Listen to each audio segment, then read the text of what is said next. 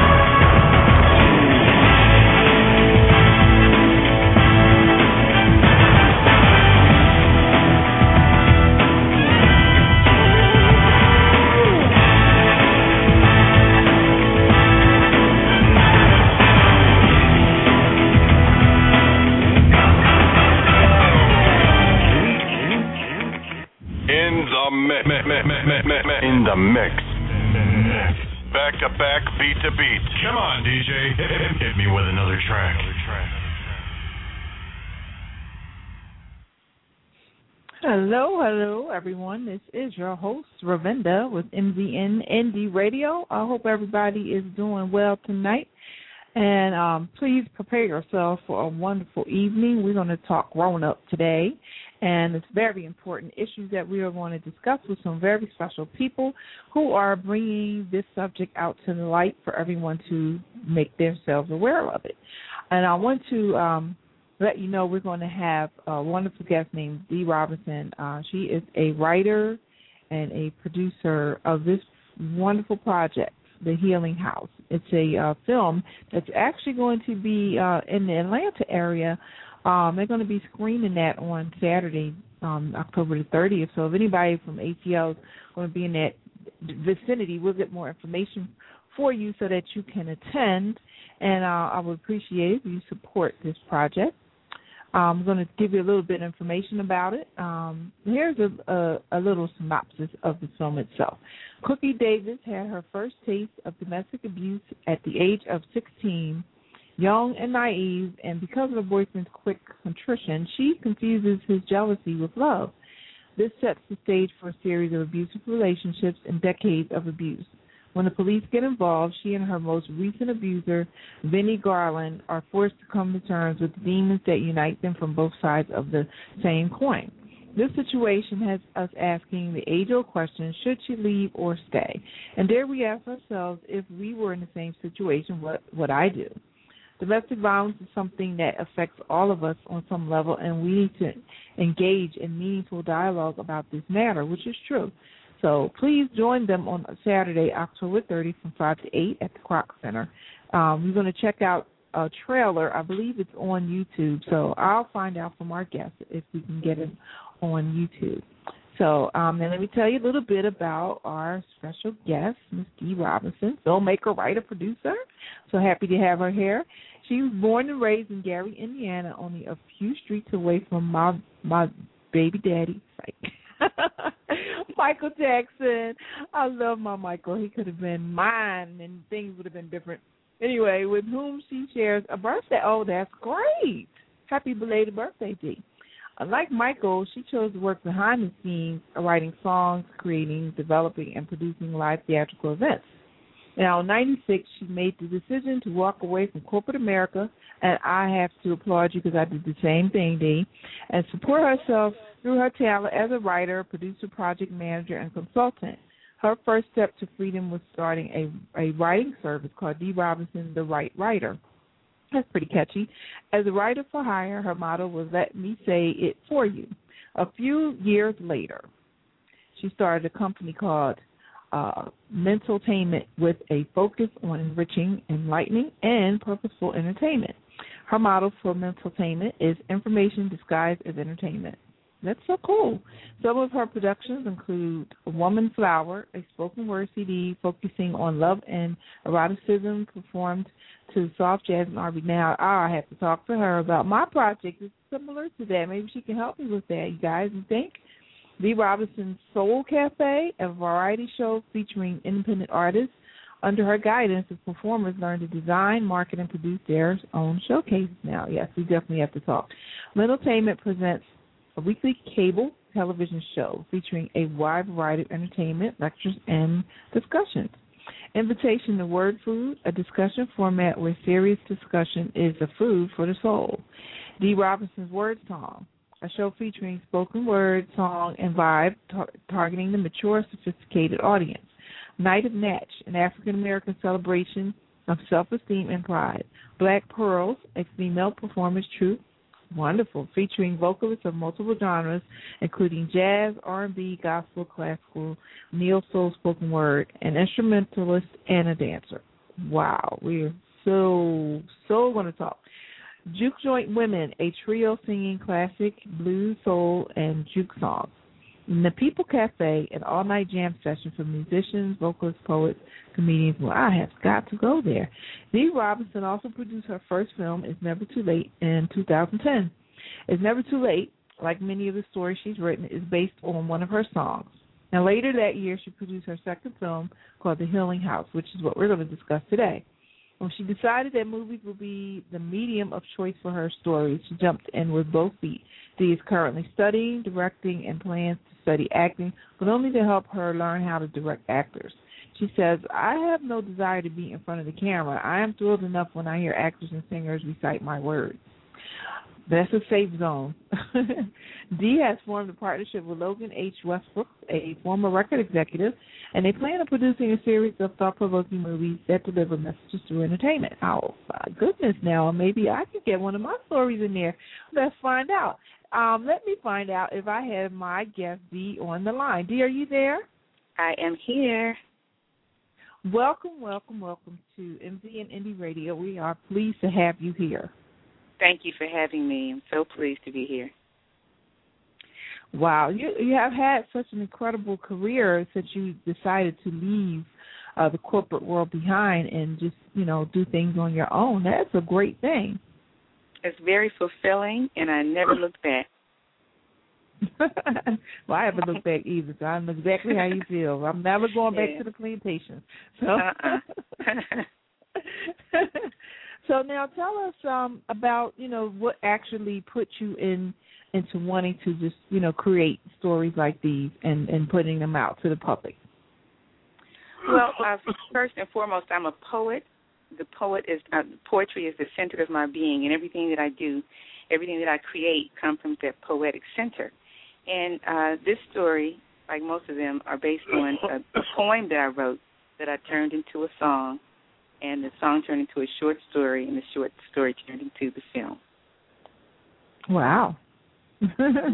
now, did you have to get you know material for this story from any personal experiences, or those are people that you know? Well, I think we've all had experiences of some in some form or the other. Uh, but this story is not about me. It's not a personal story. It's actually based on an amalgamation. Cookie, the the victim in this story, well, the, the female lead in the story, is based upon an amalgamation of characters, women that I've known through the years who actually experienced these things, and the men are based on several men that I've met and have heard these conversations that the men have in this in the movie. The dialog Mhm. is straight from the mouths of people I've heard. It's, it might sound ridiculous or absurd or irrational, but these are statements that I've actually heard them say. So I'm basing it on that experience. Okay. Now, did you um, come across any challenges um, in getting this this um, project done? Well, just the usual challenges, you know, uh, time and money. the same challenges I, I think on any scale. I, I don't no matter how much money you have with the pro, what project you're working on. In some way, you're not ever never going to have enough money to get it the way you want it to be, and you and you always run out of time. But uh, we we pushed it on through, and we got a good product. I think we have a good product, and and I always have worked with uh, very limited funds. I've always been able to come out with uh, what I needed. Okay. Well, um, I know there are a lot of you know uh, independent filmmakers out there that um, you know come across the same type of challenges. You know, as far as the budget, you know, have, getting the funding and the support. Um, are you able to get support from you know like the the large sponsors um, or the organizations that actually support awareness for domestic violence? Uh, no, I haven't tried to get. I haven't tried to get funding. I, I, I would imagine if I tried, I probably could. I, my funding came from one of my former clients, who was impressed with my writing, and he is the one who actually suggested that we turn some of these in, some of my writings into movies, short films, and so he is my funder, and he has. um I guess I'm blessed to say that um, you know he, he appreciates my writing to the point where he wanted to push it on out there and see what he can do with it. Well, we're happy that he was supportive of that, so you were able to get that out there. I mean, it, it Mhm. sounds like a really great project. Now, how many actors are involved in the in the film? And this one, I had a much larger cast than the first one. I had three main characters: uh, Cookie Davis, Vinnie Garland, and Cookie's friend Katrina. And I have uh, several abusers, and uh, have the abusers shown through a counseling session. And I did that so that we can hear all different aspects of uh, where this violence comes from in men, because each person's story is different. And so I wanted to get all perspectives out there. And so I had those characters. And then we have a cast of extras when we did some of the scenes. Okay. Now, are are there any actors that we've seen in um, a lot of other different um, maybe major projects? Well, I have uh, who I consider to be my own personal Denzel Washington, Cal Carthen. I am a big fan of Cal. I'm a huge fan of Cal, and I have a, an excellent uh, actress named Trise Drake Jones, who um, she's been in she's been in some uh, independent films, and she is an excellent actress. Also, I mean, both of them they were equally yoked for this project. I can't say enough about their acting ability because they actually brought the characters, they brought the personas to the forefront, and I mean they just understood exactly what I was trying to say. Trise knew, and Cal knew, and they just brought it out. I mean they had just awesome, awesome performers. The world should know those two Wow. people. And also Katrina, the the uh, Cookie's best friend, Katrina, she just amazed me because um, she just popped up out of nowhere. and Her this acting ability, I didn't even know she had it. And she was just helping me read different lines, and she read each line for each of the characters so well. We said, "Well, we need to put you in here," and so that's that's how she became uh, Katrina. And you would not know that this was her first acting role. She seems very polished. Wow. Mhm. Now, um, what did you look for when you were casting? You know, what type of characteristics and, and like performance history and the actors you chose were you looking for?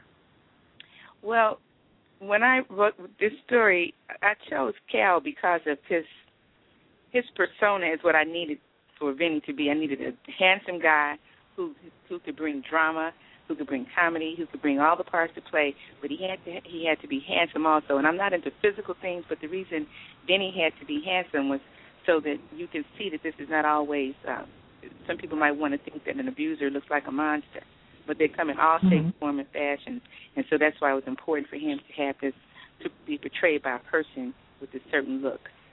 And Cal just fit the part. Matter of fact, I, he didn't audition. I called him and asked him if he would do it. Oh, okay. Well, that's good.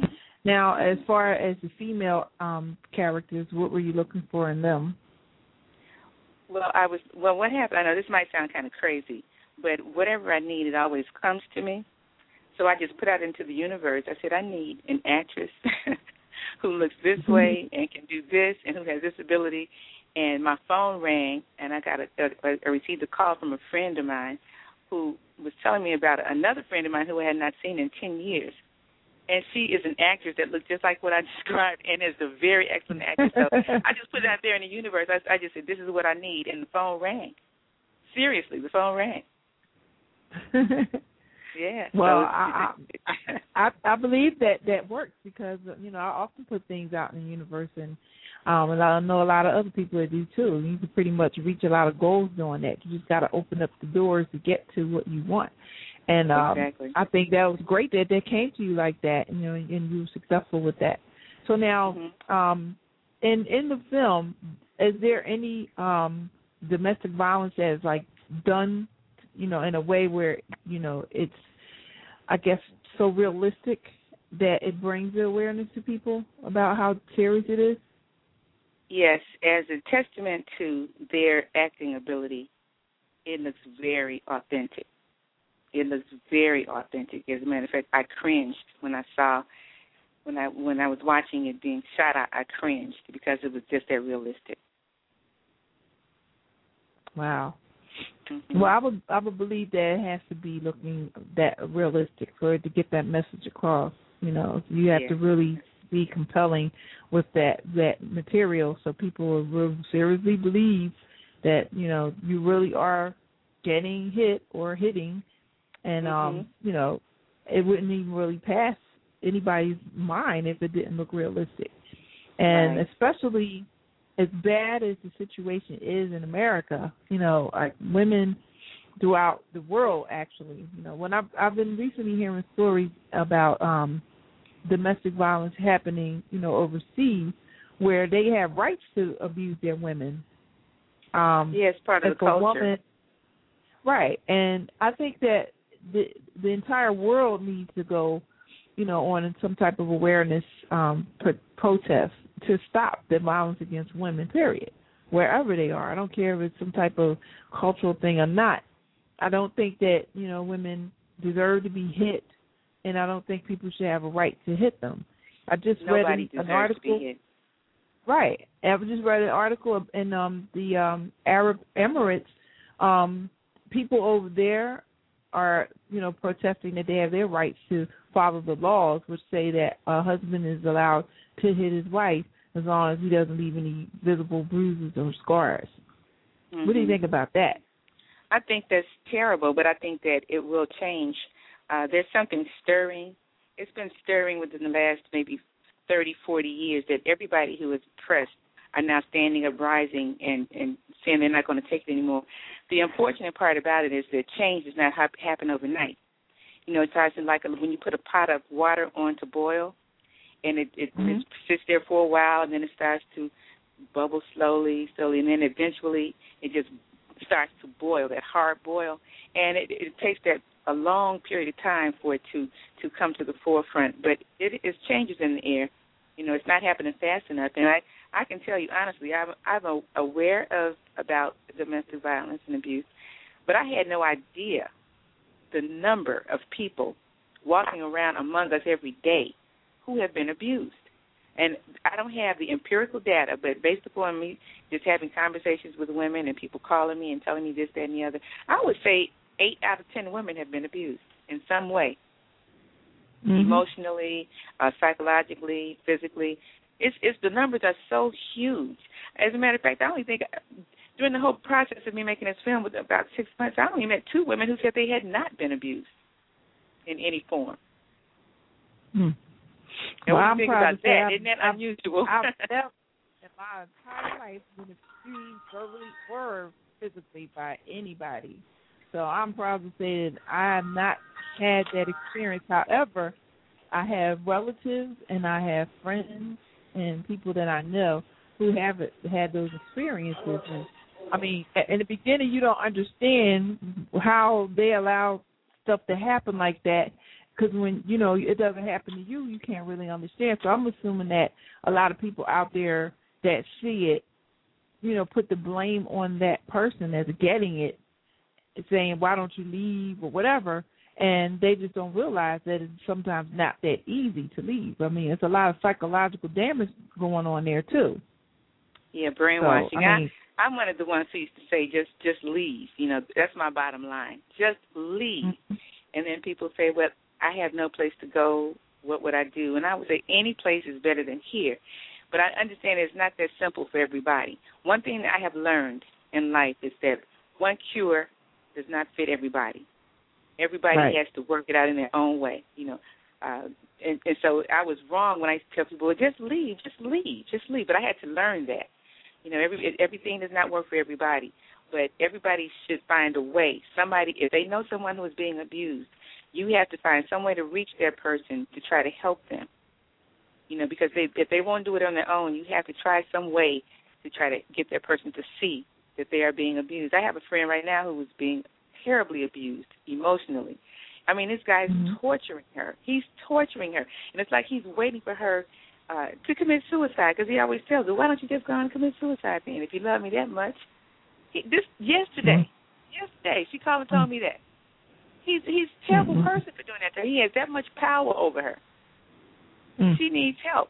And I, I I made a personal plea. I said you have to come to this movie Saturday for your own good, because mm-hmm. when she gets there, there's going to be other people there who have been in the same situation and who can help her. And she's surrounded by uh, uh, resources where she can reach out right then and there and see somebody that can talk to her or to help her, and to see men who are saying that this is wrong, and to just she needs to be made aware, other than me telling her that this is what he's doing to her.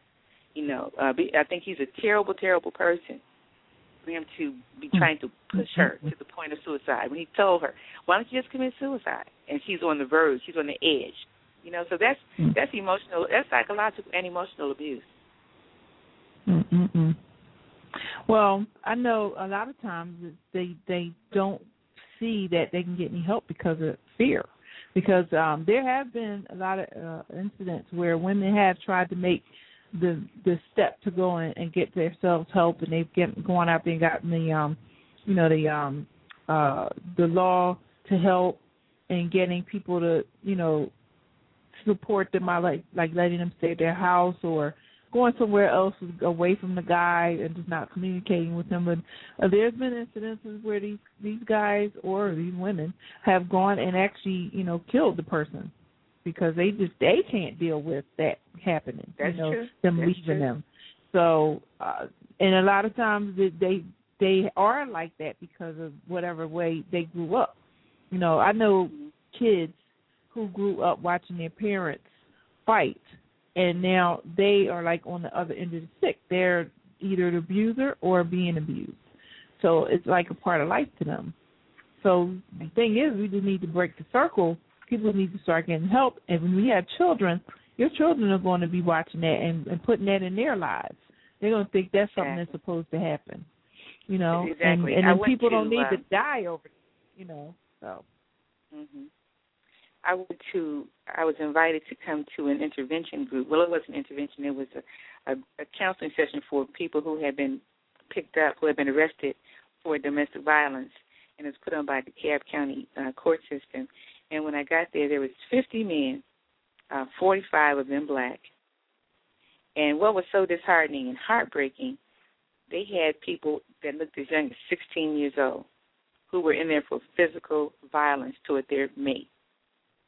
I, I mean, I couldn't believe it this young. And so, one of the questions that was posed to them was, "How many have you seen when you were growing up? How many of you have seen your mother be abused by her mate or husband?" And just about everybody's hand went up. And so the next question was, "How many of you swore or vowed that you would never do that to a woman when you grew up?" And all those same hands went up, but they were in there for their very thing, doing the same thing they had seen being done to their mother. And one young man said, Well, I didn't know it was wrong because I saw my mother being abused by her husband all these years and she stayed with him. So I thought that's what you were supposed to do. You know, so so you're right. They don't they don't know. They it's just like people they don't know any better. The, the abusers, these young crop of, crop of abusers that are coming out, they don't know any better. This is what they've been. This is what they've learned. Mm-hmm. Well, we have so many things to do to start helping people get through these types of uh, situations that they're experiencing, and when our laws get strengthened so that you know it's harder for you to get away with doing this stuff you know, then I think it's going to maybe put some type of fear in somebody to know that you know you're really going to seriously go to jail for the rest of your life for abusing somebody. Uh, even before you even have a chance to kill that person, just because you hit that person or abuse that person for a certain amount of time or whatever, you can really seriously go to jail for a long time. So they shouldn't let them wait till they get till they kill somebody to make the law stronger. Well, you know what I'm thinking, Ravinda? I'm thinking that it is something else that's going to have to happen internally. A person is going to have to be changed inside, you know, because um, laws in jails and prisons don't deter crime, as we can see by the mushroom numbers of people who are locked up. You know, you know if you shoot somebody, you know if you kill somebody, you're going to jail, and they have no fear. They don't. They don't care. They do it anyway. The, the jails are filled up with people who have committed crimes. Um, you know, uh, mm-hmm. and that didn't stop them. So it's going to have. It's going to take something inside to change that person to make them not want to hurt another person. You know, and that's the challenge that we're trying to uh, work with with the Healing House. We want people to see that there has to be another way. You know, it's like uh, something spiritual has to happen, or some kind of cleansing of your soul, or something has to happen to make you not want to do it. Unless they want God to come down and choke slam everybody that's done it. It could be that simple. come down and choke slam out there, and you have to stop. yeah, wish it could be that simple. yeah.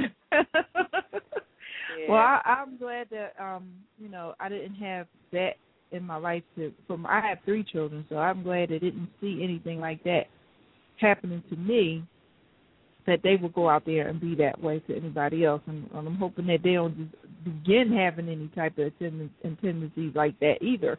Because some people Very just have anger management issues and some people are bipolar. You know I know people who I have a girlfriend who was married for 13 years before her husband all of a sudden just decided he was going to slap her. She's mm. never ever had anything like that happen to, her. and all of a sudden, and he and he did it while she was asleep. He just slapped her while she was asleep because he was angry about something and she wouldn't wake up. So he goes and mm. slaps her, and like it just her for a loop. And he just decided he was going to do that. But she was one of those smart people who said, "Oh, I'm not having this," and and she just you know began her divorce paperwork and everything and put him out the house and I mean he but he it just turned into a situation where it just got real bad. It was like some violence on both sides, you know, like, you know, the things he did to provoke her and vice versa. And it just got out of hand, but it was just weird because like you for 13 years you married and you have this wonderful marriage and all of a sudden he just snapped. mm, mm, mm. So, I don't know. I mean, There's something crazy. going on, and you know, a lot of times I think I'm not a psychologist, so I can't give clinical responses, but just going by my observations and what I see, and uh what I can discern from from from what I see people do, I know a lot of times men strike out in violence um when they're they're angry, they're taking their anger out on the person that's close to them. You know, a lot of times, but you know, just like as an analogy, when someone in your family is on drugs, they first start stealing from the family. The family is always the first victim of their of their thievery, because they know Mm-hmm. the family won't won't hurt them so bad. You know what I mean? The Right. family lets them get away Right. with it. You shouldn't have done that, or I don't want you to go to jail, so don't do it again. They get away with it with their family, and so when you're angry at the world and you can only strike out, you strike out at somebody who you know is defenseless, more defenseless than you are, and so you hurt those who are closest to you. You go home, close the doors, you you you beat your spouse or you beat your children, and it's oftentimes closeted. It's kept secret. Nobody wants to talk about it. But that's where you start taking out your anger because you can't take it out on your boss because you'll get fired. You can't take it out on somebody Mhm. on the street because they might whip your butt back. So you go home to your Mhm. safe zone and hurt those you love. You know. And That's one thing right. I can say, I, I can say that I know some very strong, powerful women, intelligent women who are who are victims of abuse, and I know some wonderful, wonderful men who are abusers. And I'm just trying to figure out what we can do to make these strong women be strong in all aspects of their life, and what we can do to make these wonderful, wonderful men be wonderful all the time. You know, because right. they they only they only take it out on a on a little bitty pocket in their house. You know, they that those same Mhm. men who are abusive will beat up their spouse, um, will will not go out in the street and do that. A coworker might do No, anything won't. they want to do to them, and they won't strike back at that person. They'll go home and take it out No, on they somebody else. Mhm. Mhm. So well, abu- abusers tend to take out, out, you know, aggression on the what who they deem to be weaker than themselves anyway, whether it's a child bullies. or a really sensitive adult who who won't hit back. You know, they can Right. tell when somebody won't hit back. Mhm. You know, Mhm. just like just That's like why I've never come across anybody. I know I will hit back. I don't have. To, I'm not breaking my nails. I'm gonna grab a chair, a hammer, a baseball bat. I'm gonna whatever because I, I, you would never ever have an opportunity to even come in there as a burglar in my house because there's a there's something hidden everywhere in my house.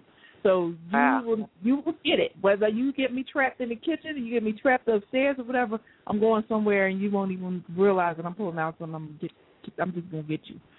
Okay, okay. So you you ready for combat? Yes, I'm going. I mean, because if I if I had a, a husband or, or a boyfriend or whatever that all of a sudden decided he wanted to do that to me, I mean, I mean, I've had people who have tried to be verbally abusive. I don't tolerate that either because that's where it leads to something more. And Mhm. if I've ever had anybody actually put their hands on me, it would be like probably the last thing they ever do or something they regret very, very bad. I mean, they they would never ever think of doing that again because you have to put your foot down and you have to stand up and tell somebody, I'm not going to tolerate that. You know, Well, I mean, if you now can't you're the do kind it, of get, person who get will your not be to do it, get the daddy to do it, get somebody else to help you and get your back or be there with you.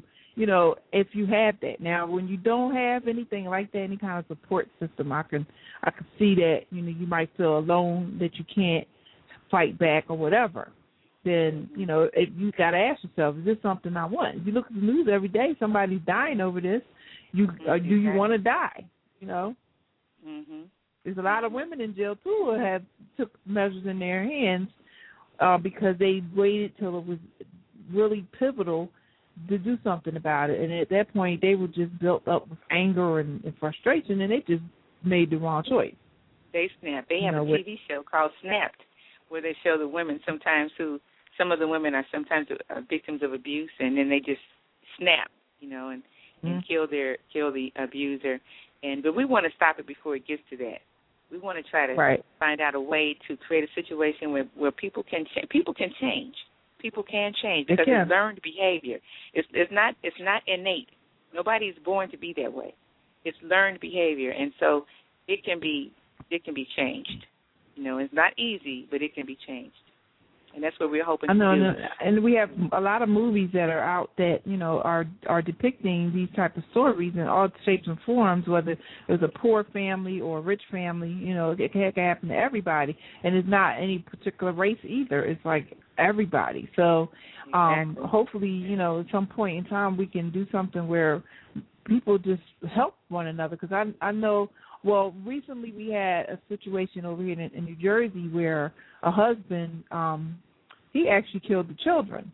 He he Hmm. just snapped. He snapped, and, and they had warnings because he was doing something.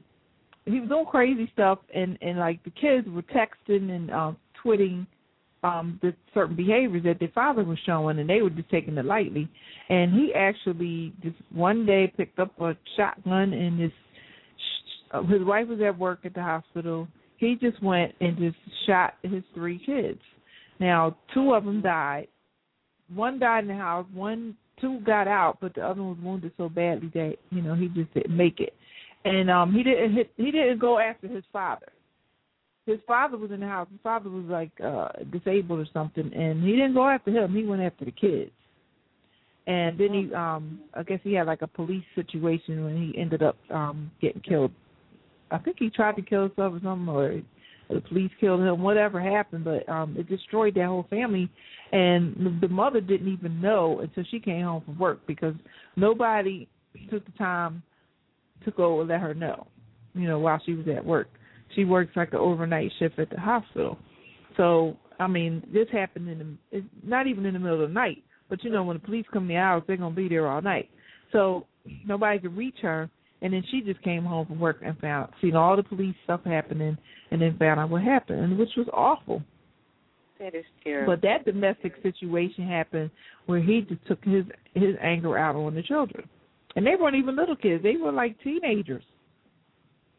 And unfortunately, that sto- that scenario is repeated across the land, across the world, like every few seconds. That same scenario, you know, and it's, Right. it's frightening. And and, and we, it doesn't have to be that way. I know the world is.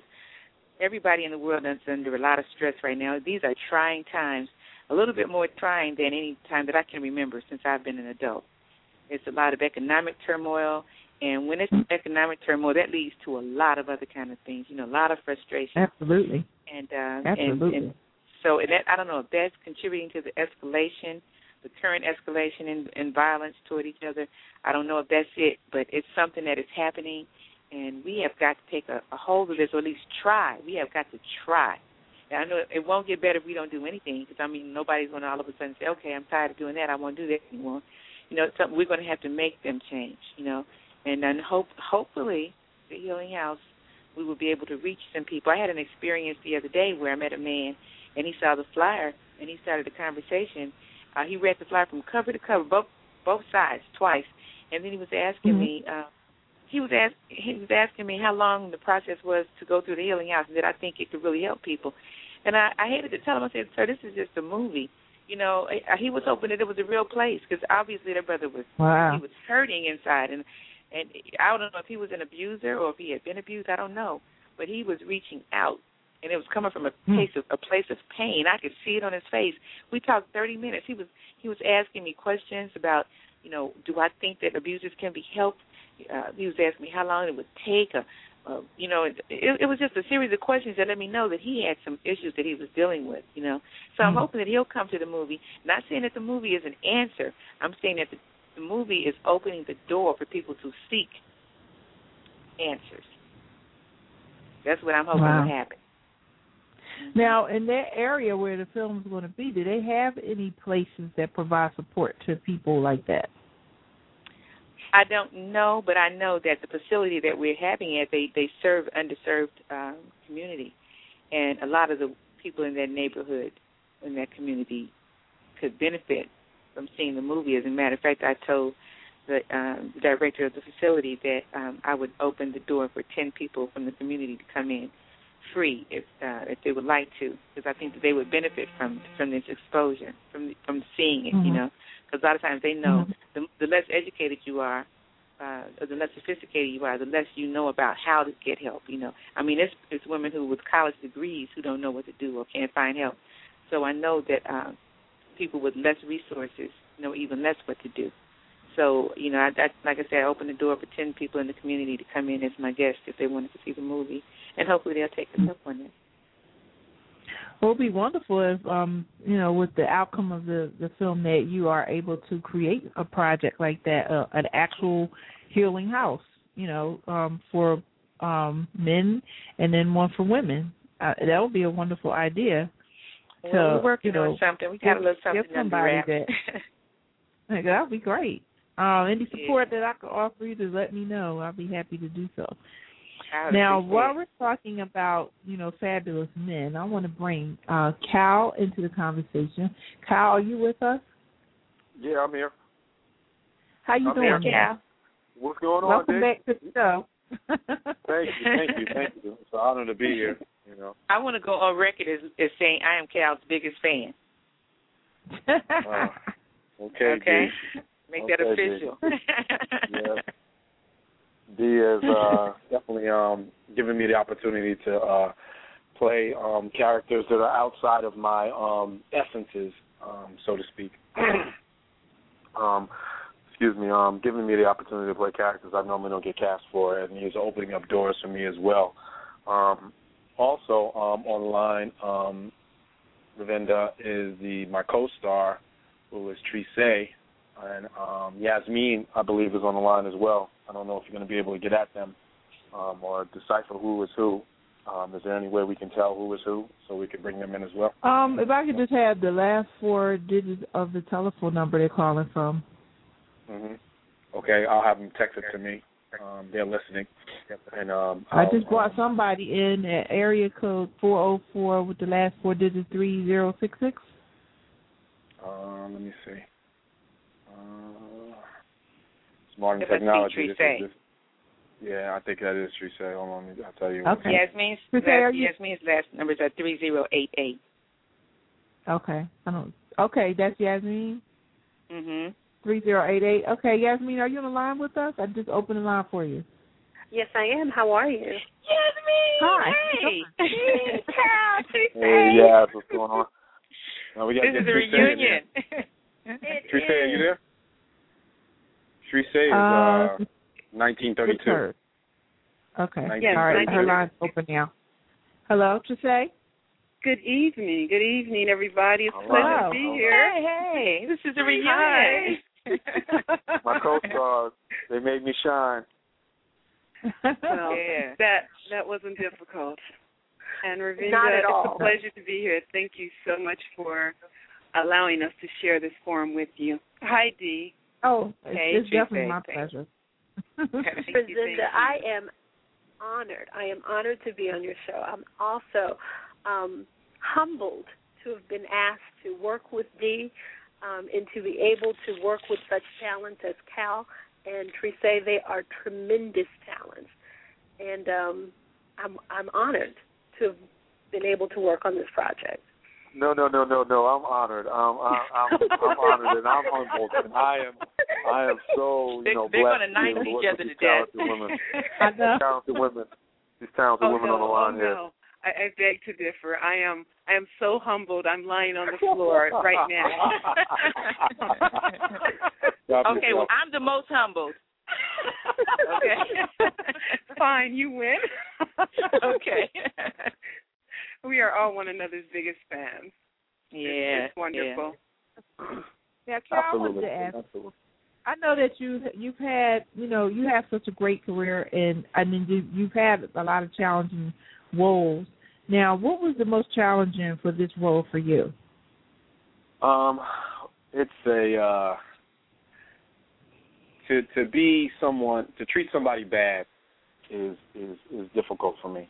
Um, um, um, people that know me um, and people that have experienced me in life, um, I'm very very um, normally I'm, I'm not like a I don't get mad or I don't you know I try to take the the nice way out. I don't like confrontation. But if you back me into a, a corner, of course I'm gonna come out and you know defend myself.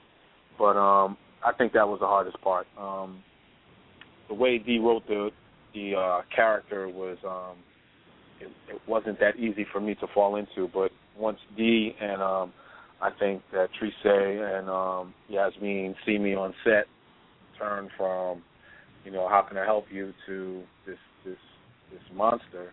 Um, anybody that abuses anybody, whether it's male or female, is a is a monster to me. Whether it's a woman or a man or someone that's abusing a child. So it's um, I it, it was just it, it's just diff, it's just difficult. You have to you have to go into a zone and then you have to come out of it. And that's the beauty of acting is that I can jump into somebody else's words and transform them and bring them to life, and then I can jump back out of them. Um, unfortunately, there are some actors that get stuck, and um, I think that that might have what happened to the guy that was playing the Joker, is that he got stuck because he played yeah, he played think two, so. two or three different roles back to back that were like that, and um, um, Mhm. on the demonic and um, very bad side. But I think the most important thing is that these kids and, and women and men should know that you know good people do do bad things, and it's not always the bad people that do things. So I think that that's the biggest message here is that um, we need to inspire everybody to do better. You know, a woman shouldn't put his, her hands on a man, and a man shouldn't put his, his hands on a woman. And there's no need to be beating kids unmercifully. Um, I think that our parents, that may be 60 years or older, um, came from an era where, you know, we were beat to get us to do, even though we had a strong will. The only way to break us was to beat us. And, and now that everybody, if you know better, then you need to do better. Mhm.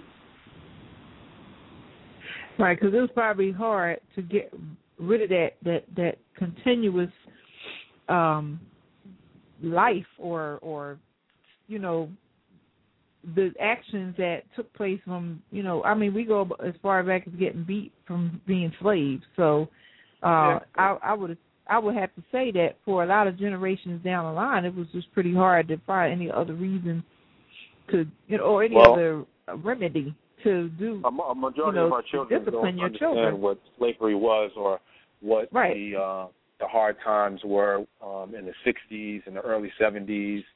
Um, as as far as that's concerned, with you know people being they they can't fathom um, being lynched or being beat or being whipped, and Mhm. the kids that are, are coming up now, um, my own children don't they don't they don't, they don't get beaten. I mean, I, I talk very sternly to them. I, I think I may have had to, you know, maybe um, beat my sons um, just to you know to get them to understand, so they know what it is to get a beating.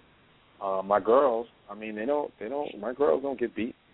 I mean, you know, they you know a stern talking to and their feelings get hurt and they know that daddy loves them, but you know when it's time to handle your business, it's time to handle your business. I mean, it's like Dee, like Dee said, there is a change in the air, and I think that if we can get across to an, a majority of the people that that's not the way you should handle things, and that you know discussing things and understanding people's emotions and and feelings. You know, our parents didn't take our feelings into consideration. It was what they said, when they said, and how they said, and you didn't have.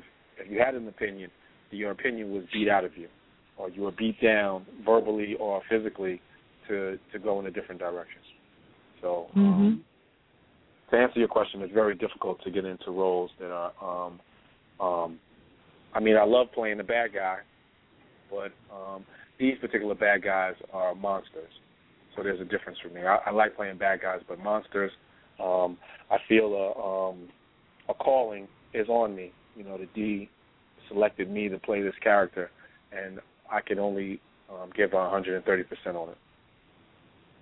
Right. Thank Not you. not to mention, you will be a reflection on someone who is an abuser, um, so they can see themselves in in that character. Because a lot Mm-hmm. of times they don't feel that they are an abuser.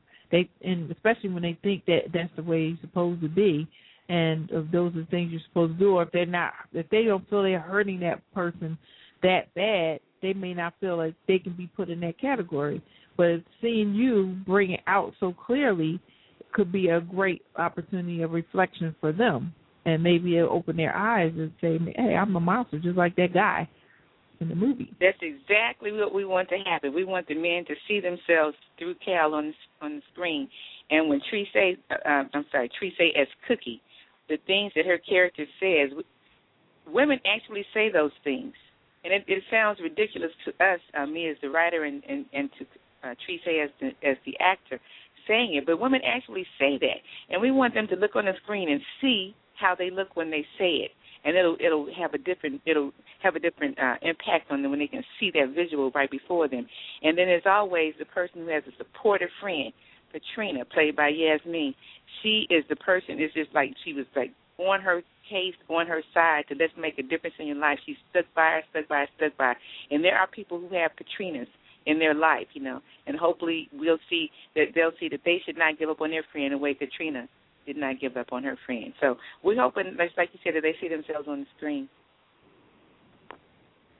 That'll be great. That'll be great, and because it could open a lot of people's eyes, and then and then uh, depending on the results of you know the situation in the movie, uh, maybe that that would also help them know what direction to take after that. You know, um, exactly. you can't really tell somebody how wrong they are for doing something without giving them a resolution for it. You know, they have to know what to do to help themselves or to stop doing what they're doing, or somebody should be seeing something that helps them know what to do if they have a family member or a friend, a friend or something that is seeing something. Like some people don't know what to do and some people uh, sit there and think to themselves well she had, she never left him. She must have mind you know getting smacked around or whatever. You know i i've always because I, once I've had an experience, I had a friend whose husband was abusive to her. She used to tell me the things he used to do to her, and um before his um her brother would like you know beat him up or or confront him or whatever, and because she kept going back to him, her family just stopped doing anything to help. So he continued to beat her. He continued to um have the children turn against her by just doing it in front of the kids and bad mouthing her in front of the kids and stuff. And you know, now uh somewhere down the line, um, he got to the point where he was so so comfortable he was doing it in front of anybody. So I went to visit her at one time, and and I was so angry when he walked into the room. I dared him to do something while I was standing there, because Mm. me and her both would just have to be a tag team that day and get that man because there was no way in this world he was going to do that and I was going to watch it. You know, right in front of me, and just and he didn't do anything. I guess you could see it on my face. Like I better wait till she leaves. All right, you sound like Katrina. you sound like the Katrina character.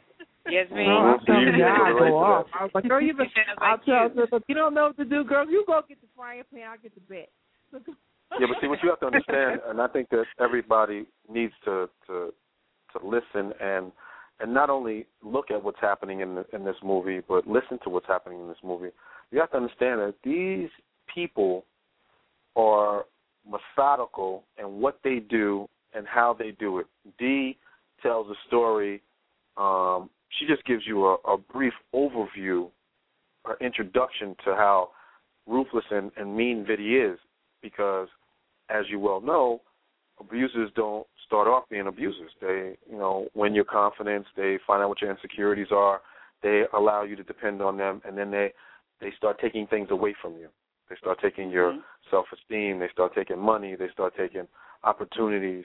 They don't. They, you know, in the house, which is becomes a dungeon for the person. That anything that happens in their house, they're in control of, and and when you know, unfortunately, whoever has the most money, and sometimes it's not even the person that has the most money. Can, a, a rich woman can still get abused by a poorer dude. It's just how he attacks her, her esteem. And and Dee tells the story beautifully. I'm not going to give anything away because I want everybody to come and see it. I want that place to be packed out Saturday, and we have to have another showing of it um, there soon after. Um, we're hoping to get that you know done as well because uh, it's it's a it's a film that everybody needs to see.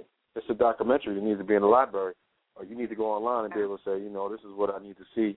This is what's happening to me. I need to I need to I need to I need to get out of the situation I'm in. And and guys need help. You know, we we need help. And and men Now, are Jasmine, Jasmine, Yes. I would like to ask you uh, about your character. Can you give us a little bit of information about your character and what it was that put you in a place where you can really show that character and what what that character was going through in that in that film? Wow. Okay, so I play Katrina. And Katrina is actually so much different than my own character naturally. um, I drew on strong friends that I, I knew in my past to be able to be Cookie's best friend, her rock, to be able to stand up against um, her the man that she believes she loves. Uh, Katrina is a loyal, strong, and very caring person who would do anything for her loved ones and friends. And um, she just loved her best friend and wanted her out of the situation and gave her the room to uh, make her own choices. And when she made the choice to leave, Katrina was always there. And I believe that's what women who are in those situations need. They need someone who will be there for them, who will mm-hmm. stand by them and not call them names, and not make them feel worse for staying. Because um, women have to make their own choices when it's time to leave. You have to go when you're ready.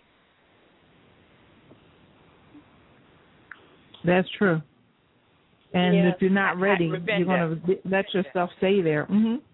Ravinda, this is Dee. I have to uh, bid my farewell. I have to have another appointment, but I want to say thank you guys, and I know you will represent, represent. And Ravinda, thank you so much for this opportunity.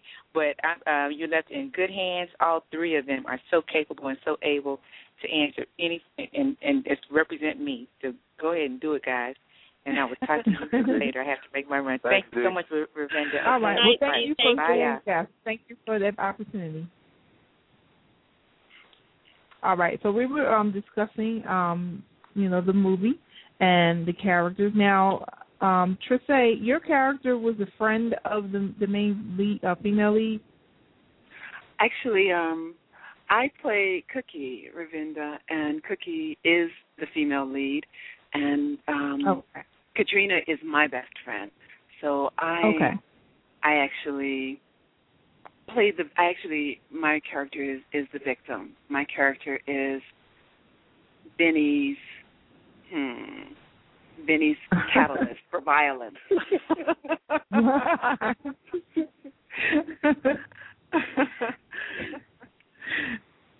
so now when you two were in in you know in in in the midst of a scene where you were being abused, um, what did it make you feel like? I would have to say, uh, Ravinda, it, it it's not. I am I am fortunate also because I have not been involved in abusive relationships, and, and the, the challenge for me, being such a strong woman, and actually having a firecracker temper. I have a firecracker temper, but it takes something very, very serious to set it off. And the opposite, you know, I don't hold a grudge and I don't stay angry long, but I I will get angry, and I expect mm-hmm. an apology. I expect the wrong to be righted, and then I'm over it. But mm-hmm. dealing with with the the relationship, I had to approach it from a standpoint where I loved this man so much, so deeply, so overwhelmingly, 100% that first of all, his his treatment of me was shocking, and mm-hmm.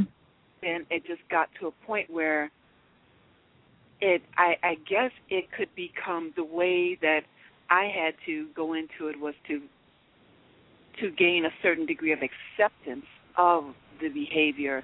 Because I if if you love someone, I'm very passionate, and I believe that some of these people, what they what they're feeling is that they love this other person so much that they just believe that if they love this person long enough, hard enough, strong enough, that they'll change this person back to the nice individual that he or she was. When really, they weren't nice all along.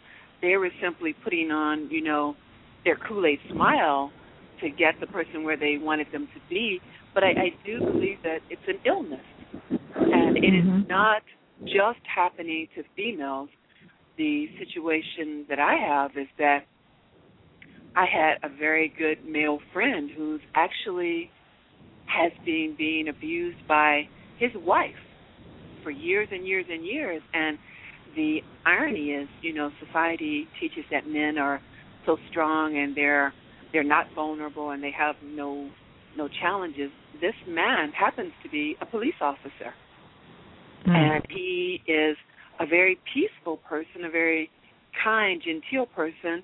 They have two sons who are teenagers, and she verbally abuses him. I mean, she checks his cell phone. All the she controls all the money. She's a homemaker, so she doesn't work outside the home, but she controls all the money. She controls his comings and goings.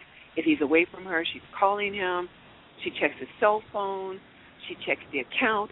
She physically comes down to his job to check his whereabouts, and he is he has told me that there are several other police officers in the same situation, and their fear is that they know the law. They know they can't put hands on this person, and they are afraid that the individual will cause so much negative energy that they will cause them to lose their jobs and lose their pensions and lose their way of life.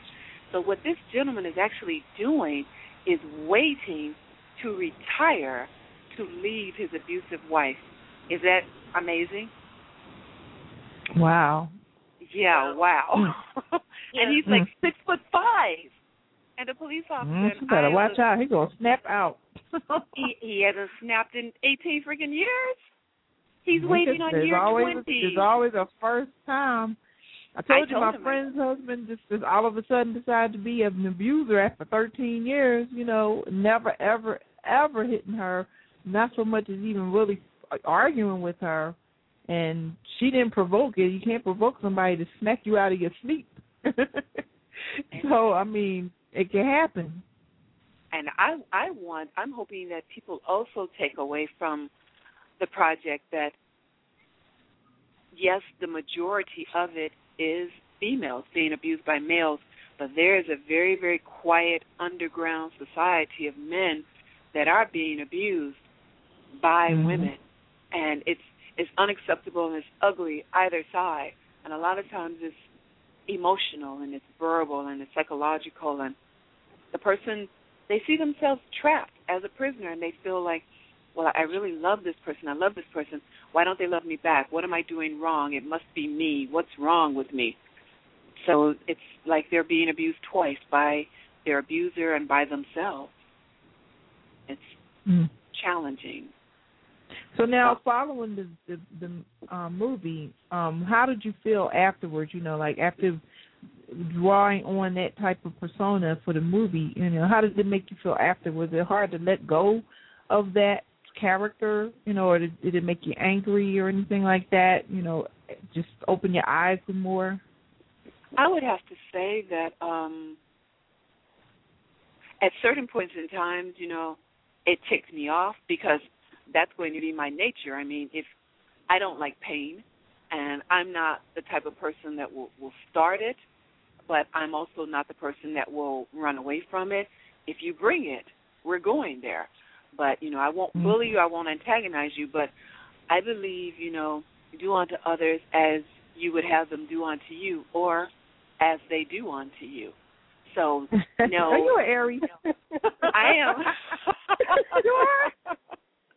No, No, I, I'm not. I'm like I'm talking to myself. I am I am actually um an Aquarius. I'm on the cusp of Capricorn and so close. Cal shall shall we Cal shall we tell our secret? Yeah, go ahead. Tell her, you know, what's going on. Cal and I actually share the same birthday. Wow. yeah, and we were blown away by that. We had no idea, and we we found it out accidentally. So, no, it's it's a part of. So, other than being ticked off, pissed off, really, the other part of me felt a great deal of sadness. Yes, you Mhm. you look at it and say, okay, I'm I'm the victim, I'm being abused, but knowing inside, if you've got that internal core of strength, a person can do things to you, but and they can touch you physically and they can touch you verbally and emotionally, but they cannot get down into the core of you, the essence of you. So there was a great deal of sadness for for me for my man that I loved, Vinnie, because he was possessed by these demons. To me, he was the victim. And, you know, I wasn't as far as my perspective was concerned, I wasn't the victim. He was the victim. Mm-hmm. Now, I would not say to a woman, in a relationship and allow someone to put hands on you. I wouldn't say to a man, stay in a relationship and allow yourself to be victimized and verbally abused and physically abused because you have sadness for this person. Do I believe that people have redeeming qualities? Of course I do. Do I believe that people can change? Yes. But I do believe that sometimes abusive people it's not um it's not modeling, it's not upbringing. I believe that there are some people who generally have some evil inside them and that other Right. than the creator and other than some good therapy, they are lost and the only way that you can help them is to kick their butt back because I believe that if a person continuously slaps you and you continuously turn the cheek, then they never learn what the sting of the slap feels like. So they have no comparison. But I'm a great advocate of therapy, counseling, because we are willing to go to a doctor for everything but healing of, of the mind, the brain. Mhm. Right. So there, I think that that is that's a door that has to be opened, and it has to be more acceptable, and it has to be more acceptable for our men to accept the fact that perhaps they're also being abused or they've been victims of abuse, and now they are the abuser. They are still victims themselves. They're just the the evil side or the twisted side of the victimology is the way I see it. I, I Right. agree. I think that um, once the abuse happens, the way it's allowed to be continue and fester and grow is is that it's such a it, it's kept secret. You are ashamed by it, and so then therefore you keep it quiet, and it's on the underline, and you don't want to make the person that you love look like a monster in everybody else's eyes like Trise said, you think that you can love them back to being good, and and that's that's not how it happens. That's not that's not the way it works. They need help, and I think we as a community need to stop being afraid and ashamed to say that we need help mentally and physically.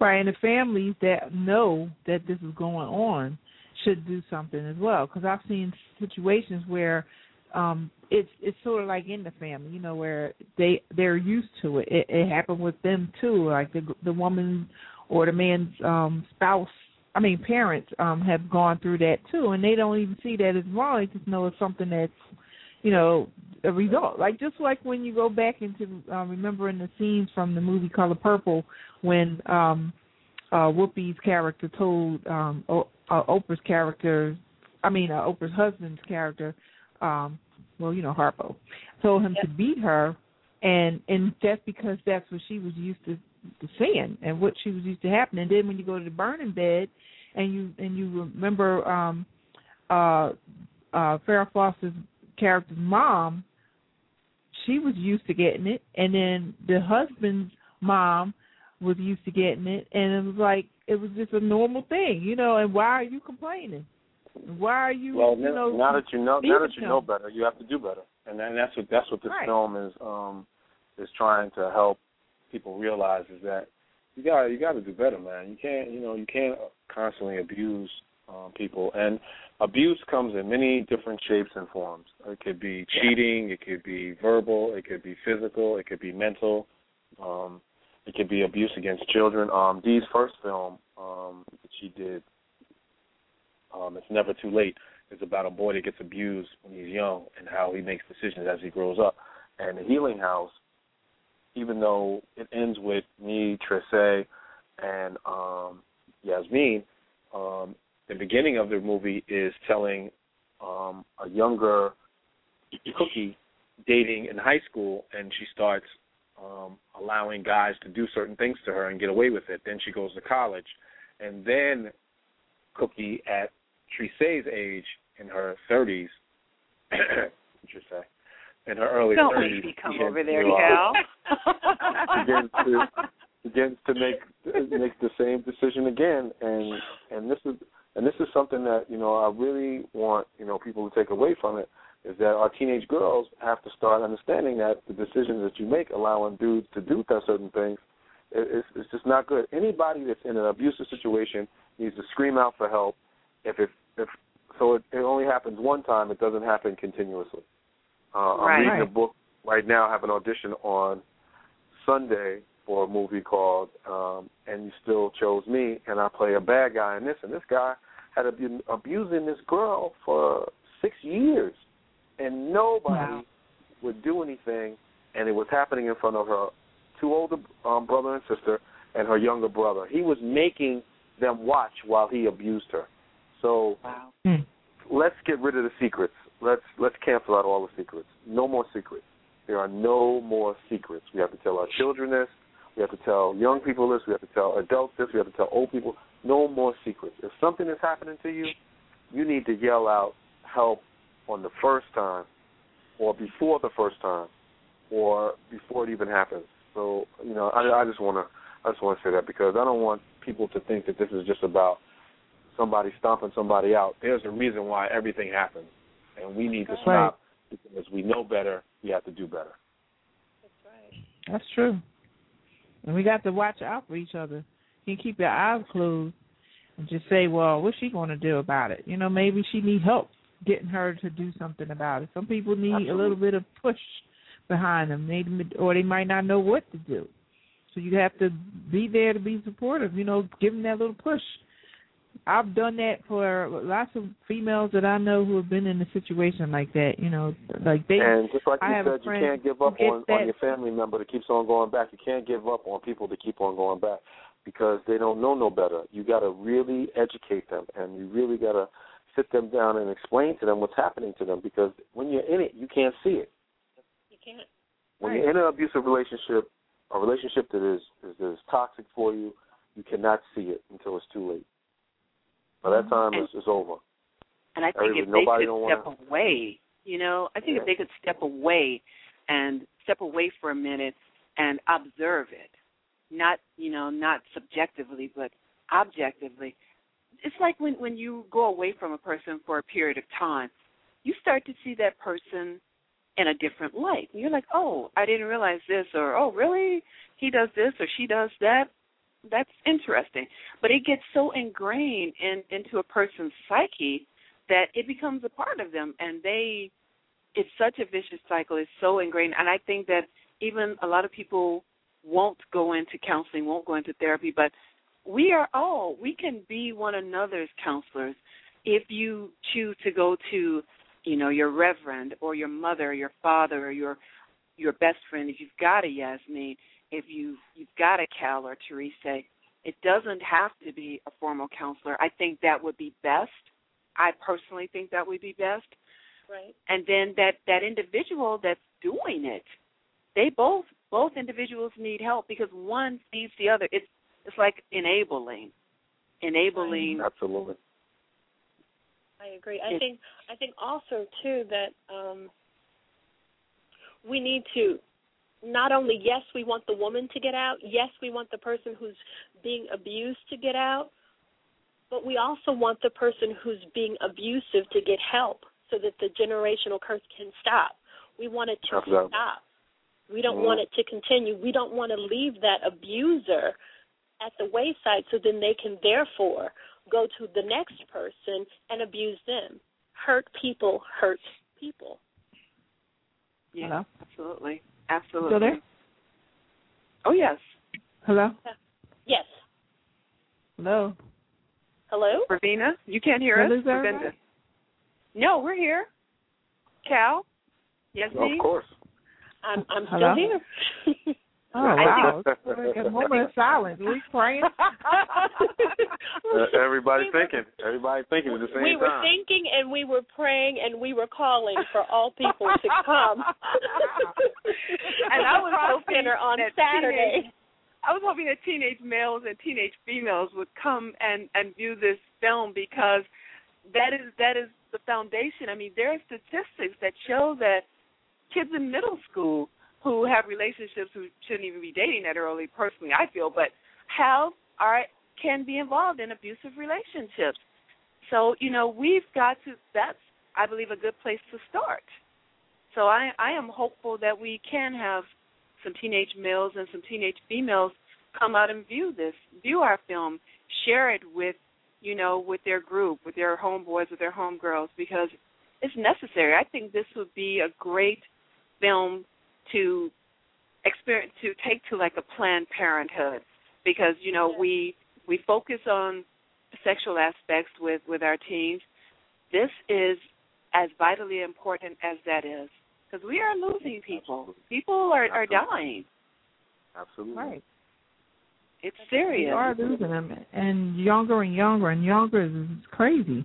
And um, you know, I've I've seen it happen with a lot of um, I've seen so many things, and I just have to ask, you know, what what is going on sometimes because I've seen a man just grab his woman out of the car, you know, because she was in the car getting a ride home from the store with these other men. So it automatically made him angry that she's in the car with these other men.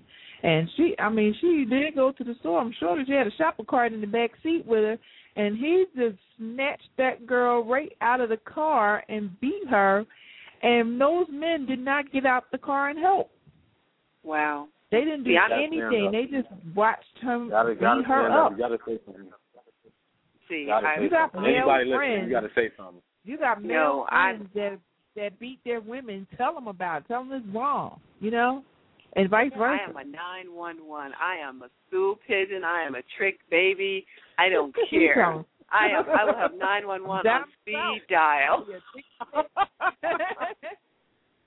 oh my! I'm gonna be a spit. I went home and and um that was before cell phones. So it was a long time ago. But I went home and I called the police and told them that the um I just saw a man pull a woman out of the car and start beating her. Now, being that it was three men, I just assumed they would do something about it. They just pulled off. So I called the police, and of course, you know they stopped by by the time the police got there. But I've seen a lot of incidents, you know, happen. Um, My sister's husband was an abuser. I mean, he, but he was a sneaky abuser because he he was a drug addict and an abuser. So I I didn't see him actually do anything to her. I just know what he did to her because we moved her out of the house and he was in the house right next door. He waited till we left to go in there and and confront her and he punched her in the face. And then he went back home. So, you know, we got there, she's upset and crying and everything cuz he waited till we left. So he was a coward abuser. He just waited till we left. And of course, That's I'm what I not going to believe tell you what happened after abusers that. I, I Yeah. believe that I believe I believe that abusers are cowards. So They do are. I. So I, do I I. I, I really do think that um, not only do we want to see the men who are abusers to see themselves on the screen, but we also want to we want the women who are in those situations to see themselves on that screen. Now, Yes. Will the healing house make you stop in your tracks and change your life at that moment? Probably not. But what it will do is open up discussion. It will cause people to stop and think. It will make the secret go away. I think a lot of women who are in those situations, they they make themselves believe that it's not as bad as it really is. Oh, yes, he threw the television at my head, but if I hadn't have said X, Y, and Z, it wouldn't have happened. Yes, he smacked me in public, but I knew he was tired and upset from his job. We have to stop making excuses for our abusers, and we have to begin to stand up for ourselves and realize that our life is more important than holding on to something that is tox- toxic for us. And I think, uh, like I said, I think the healing house will open up discussion. It will open up your mind. It will begin a thought process within yourself, and then you will slowly begin to talk to other people. We want to start conversations within the community so that then this abuse that goes on isn't so secret. and it won't be be able to continue to grow. All right. If we could just get that message out to everybody, that would be great. It's like we need to get the message out for a lot of things, and and hopefully, if our country can be the example for other countries, because other countries, I mean, I'm sure in the past we didn't actually have a law, but it was it was probably a lot easier to get away with doing that kind of stuff long time ago. Since if they had they gave them the right to beat grown people that weren't even their children or employees down like they beat slaves, I'm sure they were able to smack their wife for or their husband or whatever. So you know, other countries are probably looking at us like, "Oh, don't come over here telling us what we can do, and you've been doing it all your lives." So we set an example to those other countries, maybe to make it you know easier for the people who are over in those countries that disagree with those laws to be more stern in getting them changed. Because it it makes no sense to me that a man should be able to just beat his wife and have his friends be his wife and his family members be his wife for no good reason in the middle of the street. Right. And the children too. I mean, if a woman gets raped in another country, certain Middle Eastern countries, she's automatically assumed to be a whore or something else and deserves to get beat over there. So the the community starts to beat Yeah, her, you an know, like outcast. stoning herself. Right. And like she just outcast. going to the store. She coming home from the store and got just got attacked. So now these men that are attacking think they can just do that and get away with it. And then we have the prince who recently was abusing his servant. He is going to jail because he killed him. Okay. He was a Saudi prince, and he beat that man. And of course, if it wasn't for the evidence in the tape, then they probably wouldn't do anything. But he is going to jail. So it's it is changing, like you guys were saying before. It is changing. They're starting to be non-tolerant of these type of um incidents. So if we could just make it go through the entire world where we just cannot do these types of things, maybe we can get somewhere. It's got to. There, there has the attitude has to stop that. Well, you know, it's not my problem. I don't want to get involved. I don't want to get involved in someone else's relationship. You know, you you need to lie in the bed that you made for yourself. You know, stop whining, grow up and deal with it.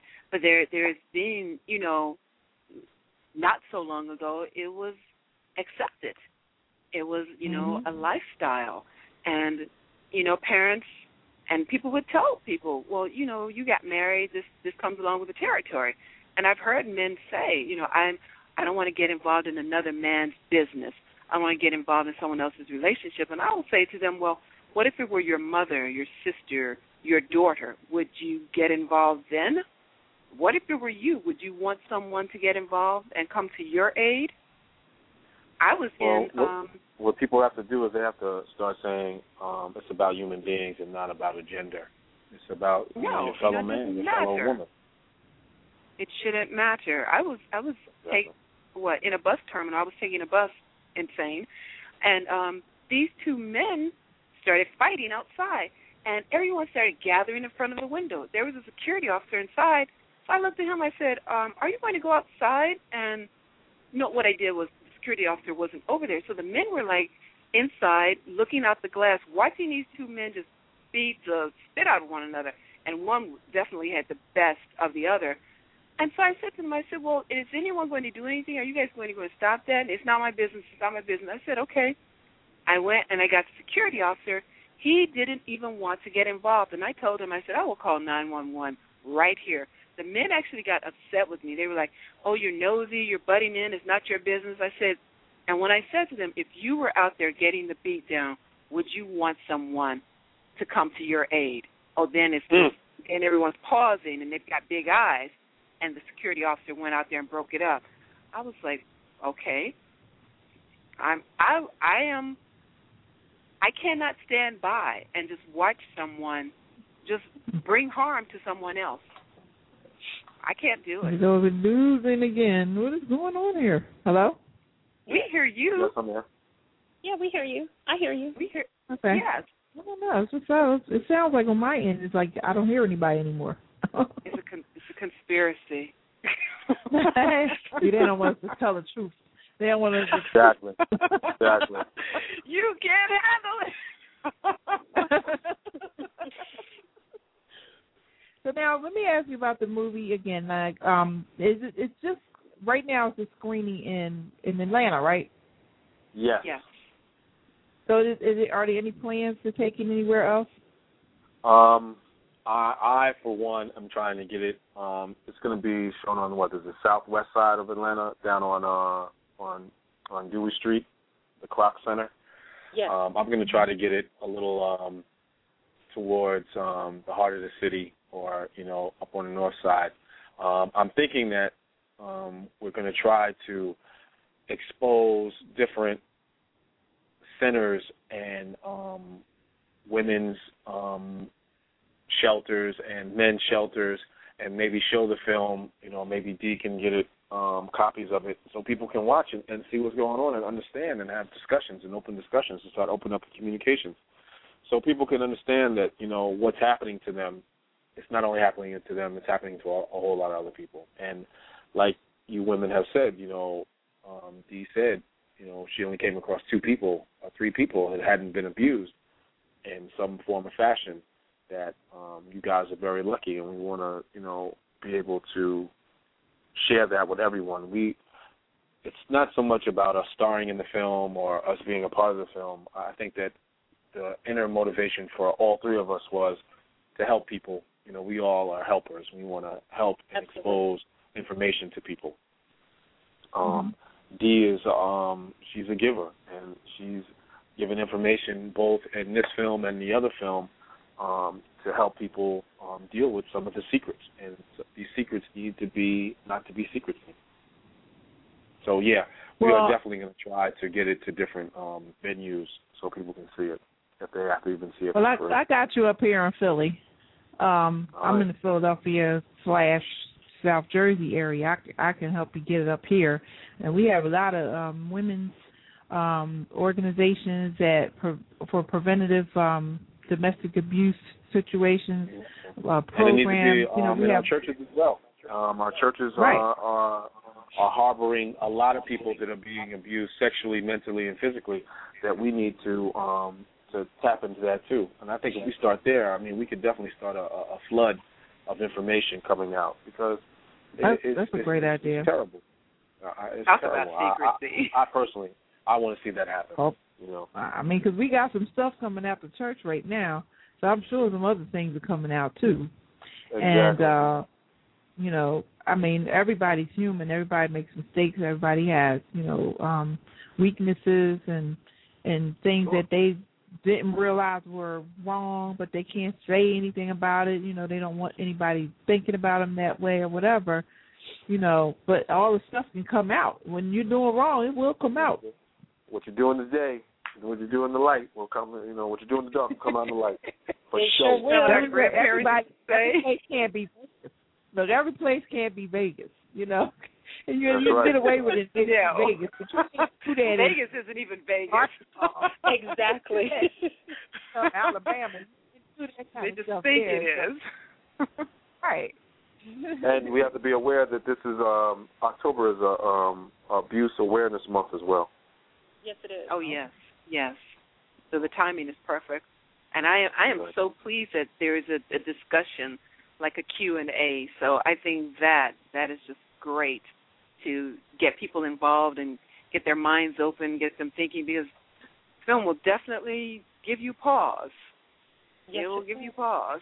Absolutely, and we, and, stop. I don't think any of us have seen the film yet. Um, we're only going by No. what Dee is saying. So No, we're, Oh, haven't. so Wow. we, we will all be introduced to it at the same time as the audience. So, so now, how do you feel? You how do you think you're going to feel about you know your performance when you see the movie? Like, you do you ever look at yourself as yourself doing something, or are you just looking at a character like you didn't even know that was you? I'll let the ladies You know- answer that first. It it it is really really challenging for me to watch my work. I mean, when I'm when I'm performing on the stage in a theater and I've got that direct feedback from my audience, you know, that's one thing. But when in film or on television, it is really challenging for me. I actually don't watch my work. The only time Wow. I generally see my work is during a screening, during a premiere.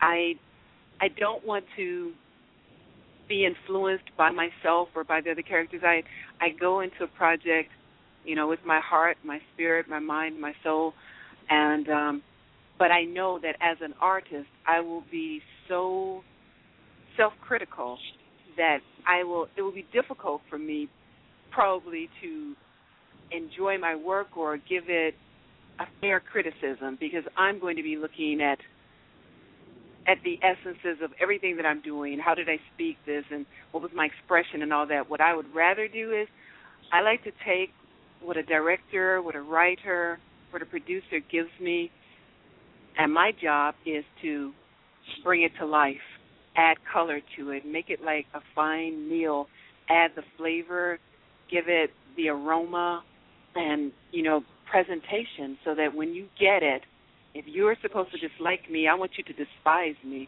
And if you're supposed to like me, I want you to fall in love with me. So that is and beating off my my co-stars and anyone else that I'm working with, I believe my job as an artist is to bring the words and the feelings to life. So I will I will sit there and I will watch it and I will try to watch it for the basis of the storyline. I'll try not to cringe. I would be one of those artists that wouldn't read a thing, wouldn't view a thing. No, I'll just watch Cal and Yasmin's work. and like Tree I will grin and bear it and look at um all the other actors' performances because I will be very critical of myself. Um, my only hope is that I brought real reality to my role, and it was authentic. And um, will I enjoy watching me on the screen? Probably not, but I will grin and bear it. well, I, I suppose over time you may be able to to get more comfortable with that. I, I have the same problem when it comes to listening to myself on the radio because I, I don't like for some reason I don't like my voice that much, but everybody seems to love it, and um I don't know why because I I know how old I am, but I I don't sound that way when I'm talking. So when other people are telling me, "Oh, it's great, you sound wonderful," and I'm just not believing it. So I I don't know if it's a confidence thing or or if it's uh you just just you know yourself. I think and, it's an artist thing. I think it's I think artists basically are a little bit insane. I, I do, and uh, I think we're a little bit insane. Because I mean, our our passion derives from something that could really cause us verbal and emotional abuse by others. They're like, you know, okay, okay, you were great in this, but you stunk in that, and our, our objective at the end is is the audience feeling are they getting what we're trying to give them as Cookie I want women to be able to see me. I want them to be pissed off. I want them to be pissed off. I want them to be angry. I want them to be hurt. And then I want them to be strong and resolute and say, okay, we've gone through all that. Now what are we going to do? And Cal, it's your turn, so you're not getting away. Go. uh, uh, it's uh, funny because uh, I, I I try to teach as I I work on set. Um, I know that Dee is, you know, this is her second film, and I worked with her on the first film, and I was able to, you know, give her some insight on a couple of things. And I said, Dee, you really need to see the dailies so you can see what's happening, so you make sure you got everything. You're supposed to be able to watch it on a monitor and not be in the room while we're filming it, so you can see what's going on, so you're getting the right shot, the lighting looks right, everything looks right. And Dee is so such a, a warm and understanding person. Oh no, Cal, you know, um, y'all, y'all, y'all got it. You know, y'all can handle it. But as she seen, as she got to editing, that there were some things that she wanted to get that she may not have gotten, and there were things that she's gotten that she didn't even realize she needed to get. So um, when she said, you know, Cal, do you want to come to the editing session? I told her, I said, no, nah, because I, I really don't like to see myself. I don't want to be biased because we shot this almost what three months ago. Um, yes. And it took us it took us about a month to shoot it or whatever, depending on our schedules and everything. So I'm no longer that person, but I have grown from the experience. So when I look at it to, on Saturday, I'll be just as surprised as the 300 people that I invited to see it. Um, Show be, off. It's, going to be a little. It's going to be a little uncomfortable for me because I invited my mother and my father to to see Oh. um, what I've done, and I invited um, my oldest daughter, who is 20 now. I invited her to come and see it as well. So I would like to, um, so to speak, see it through their opinion of of what happened Mhm. because they know me. You know, there are people that know me and there are people that don't know me that'll be there and they'll be able to see if I affect them, like Trise says. If you affect people with your performance, then your job is done. If they hate me, Yeah. which they will, and if they love me, which they will, I've done my job. Exactly. That's and right. we've got a ten year we've got a ten year old in the house and she's female and she wants to come so badly and and I'm torn and I'm like if you were 15 I'd take you maybe if you were Right. 13 I'd take you but I I I don't think so I told her I said I just don't think it's age appropriate I don't want to shatter your innocence and hmm you know, I want to teach you, and and of course you have to be taught, and you have to learn. And I think she would, I think it would be too disturbing for her. So I'm going to have to live with that decision. I I won't take her, and um, I won't. Me as so, well, um, I don't Trise. know, I'm not going to bring my 10 year old daughter either. Um, I Okay. didn't bring my 10 year old daughter. Yeah, to but you can wait. You can let her see it later. Like it ain't. It's not like it's going anywhere. Oh but- yeah, yeah, yeah, yeah. I mean- Okay, yeah, you wise, have yeah. point. Because I know a lot of actors that don't let their kids see them play like um either action roles or or if they play killers or something like that because they don't want their kids to think they do some crazy stuff on the side, you know. Daddy, um, you know, yeah, but if I wasn't in, if I wasn't in this film and I was I was going to see it, I wouldn't let a 10 year old. I, I didn't think yeah. I wouldn't think see because the story's not based on. I mean, we're just giving you the end result. We're the end result actors. The other actors that play the younger um portrayals of Cookie. Um, and they're teenagers. they're Yeah. they're teenagers and, and they're young they're younger adults so it would be wise for younger adults to see something a- as as young as maybe 13 or 14 because people are you know dating or are involved in relationships and to know the warning signs when you know somebody does this or does that that that means exit stage left Exactly. Yeah. right. and if you Well, I um, mean, instill with teenagers somebody is a great idea too because teenagers are getting to a point where you know they're getting so Absolutely. comfortable with play fighting you know. Play fighting can Yeah. turn into something more serious. And if you let somebody begin to put their hands on you then it's you know it just continues on. It looks like we have someone trying to call in and ask a question or something. Let me bring Oh, them I- in hello caller you're on um you're at uh, extension zero five five three. Did you want to um join the conversation and ask a question of our guest Well, I really wanted to make a statement. Um, hello, Cal, Trise, and Yasmin. This is Angie. How are you all doing? Hi, Hey, Angie, Angie. Angie. I just wanted to let the world know that you all are the kindest, the sweetest, the most professional people in the world, and to see you guys transform into the characters that you did in order to pull this off for Dee is absolutely awesome. And well it's thank a you message. thank you It's a You message. me. it's a message. Well, uh, um, Angie is, is not giving um, all the information. Angie was like Dee's right hand woman who was Absolutely. she wore about twenty different hats. She was the sound lady. She was the caterer. She was the driver. She was the wardrobe mistress. She was the makeup. You know, she she she um was given uh critical information on set as far as uh some of the uh less appropriate things that were happening to Cookie's character. So um and and we uh we appreciate you. Uh, I well I appreciate you. I don't, I don't know about these other young Anyway. ladies. Only you. Only you. They're, they're Anyway, divas. Angie, are you you know. Jamaican with all those jobs? I'm just, you know, curious. I'm just curious. You know we love you. but it was a learning experience for me and what I loved about it is these people have been in that profession for a while in movies and plays and stuff, and the fact that they um, not only shared their talents on screen, but also were free with their advice with respect to, you know, things that would make my role easier or better. That was fantastic. And then the times when I made suggestions, the fact that they just said, "Okay, we'll give it a try," and they did it, that says something to their persona.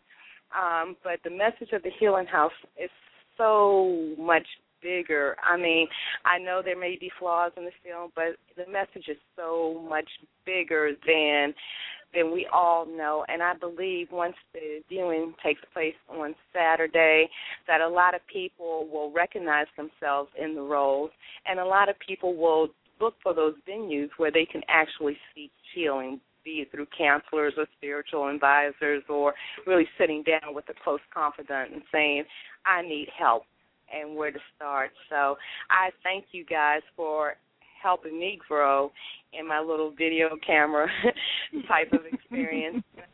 Um, and I um, praise you all for just lending your uh, talents because I believe it's going to go beyond Atlanta. Thank you, Angie, so much. we thank you, Angie. Thank, Angie, thank you, you are an amazing woman in your own right. Absolutely. Without you being there, I I don't think our job would have been as easy as it was. You made our job much more much easier. And more fun. absolutely. absolutely. well, thank you so much, Angie, for calling in and, and you know giving a statement to our guests and, and participating in this project yourself and being a very uh, con- large contributor to its success. So thank you and congratulations also to you. Thank you. Well, I, I see that we have just a few more minutes left. Um, I would like to give um, our guests an opportunity to uh, make their final statement. Um, a message that you might want to pass on to uh, anyone who's listening that may need to know that there is help out there or may need to know um, you know, something that they need to have in their life to bring them the support they need to make those decisions to stop this circle. So I'm going to give the floor to Yasmin first. Okay. What I would like for anyone who might be listening who is in this situation to take away from our conversation this evening is that you are not alone. You are not stupid for being in your situation. You are not dumb. This is not your fault. This is not all your life can be. You can get out. You can be better. You can shine. That's what I Thank want. you very much for that. Thank you. And Trisette, um, you would you like to share something as well? I think I would like to say to people, women and men, passion, love, these are these are really really wonderful things. It just shows you that you are alive when you can love someone with the the greatest depth of your passion and your heart. Just know that give that to the right person. If you are in a relationship where you're trying to give all this love, but this person cannot accept it, cannot receive it, and is only capable of giving you this negative energy, you have the opportunity to clean out your closet, give give your stuff to charity, throw it away that can't be used. Until you clean out your closet, the creator cannot give you what you need to love you. There are people out there that will love you, will share your passion, will share your romance. Get rid of the rubbish, and then the Creator can give you what you need. Get rid of the weeds so you can get to the flowers. That's great. And Cal? Uh, I, I just have to to say that you know we we love we love you know God, our Creator, whoever you you pray to, and you cannot touch that you can that is something that you just feel inside you. You love something that you cannot touch. Put that same passion into loving your creator or your God first, and then look at the situation that you are in. And if that person, be it male, female, doesn't respect you, doesn't honor you, doesn't cherish you, or doesn't um, receive your love the way it should be received, then there are so many people that will help you. There are so many people that want to reach out and help you. Don't turn your back on anybody. Like Yasmin said, you are not dumb, you are not stupid. Like um, Teresa is saying that your your Creator has given you life. He has given you love. Um, he has given you passion. If someone is not giving you back what you're giving them, then in any situation, whether you have one child, you have 20 kids, if you're this is the first time you're in love and you think the world is over, if it's the you've been in love 15 different times and this is you think this is whatever it is, after you put God first or your creator first, put yourself second and love yourself. Because if you don't love yourself, how can you give love to someone that that doesn't deserve it?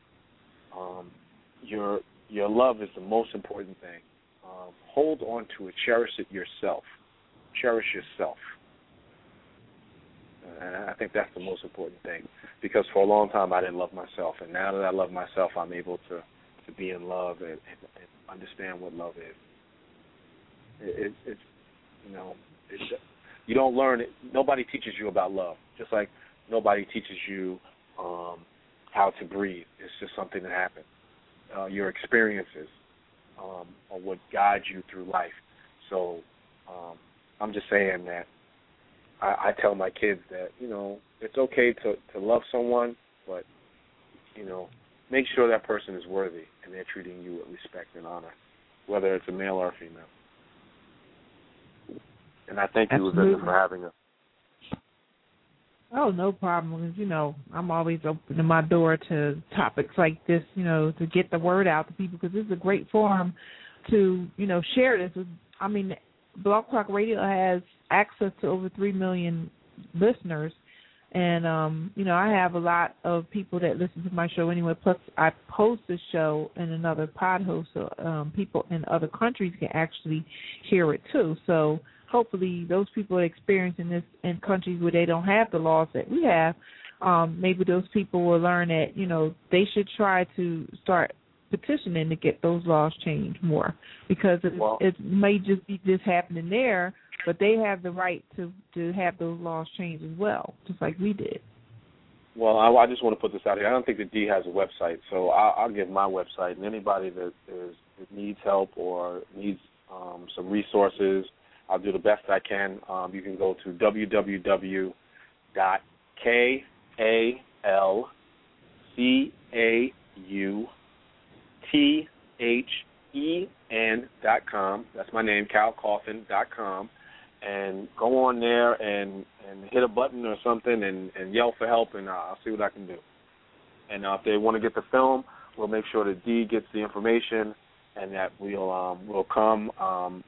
all three of us or the whole cast or one of us, and, and just speak intelligently about what's going on. Um, Absolutely. Love yourself first. Yeah. You know what I'm saying? Yeah.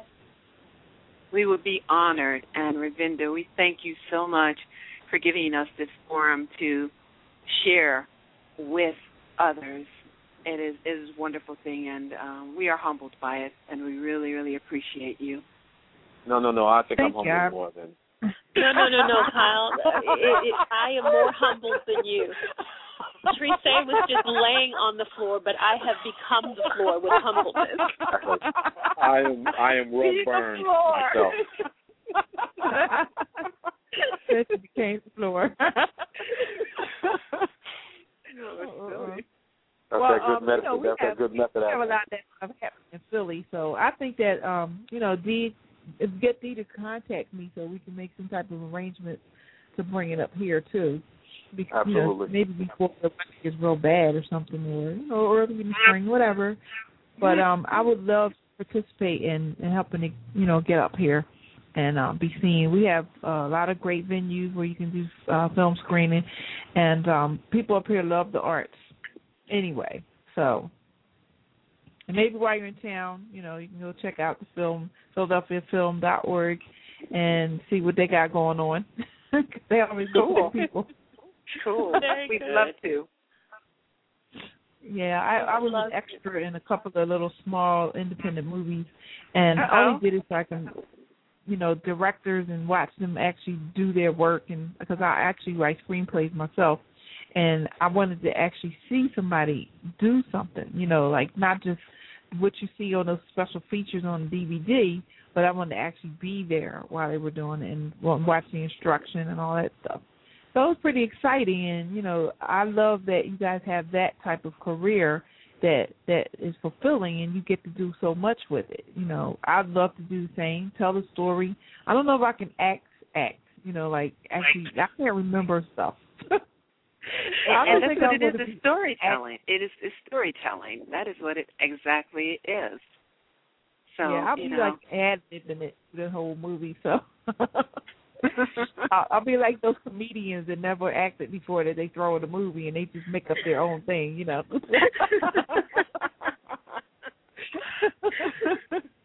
be a hit, you know.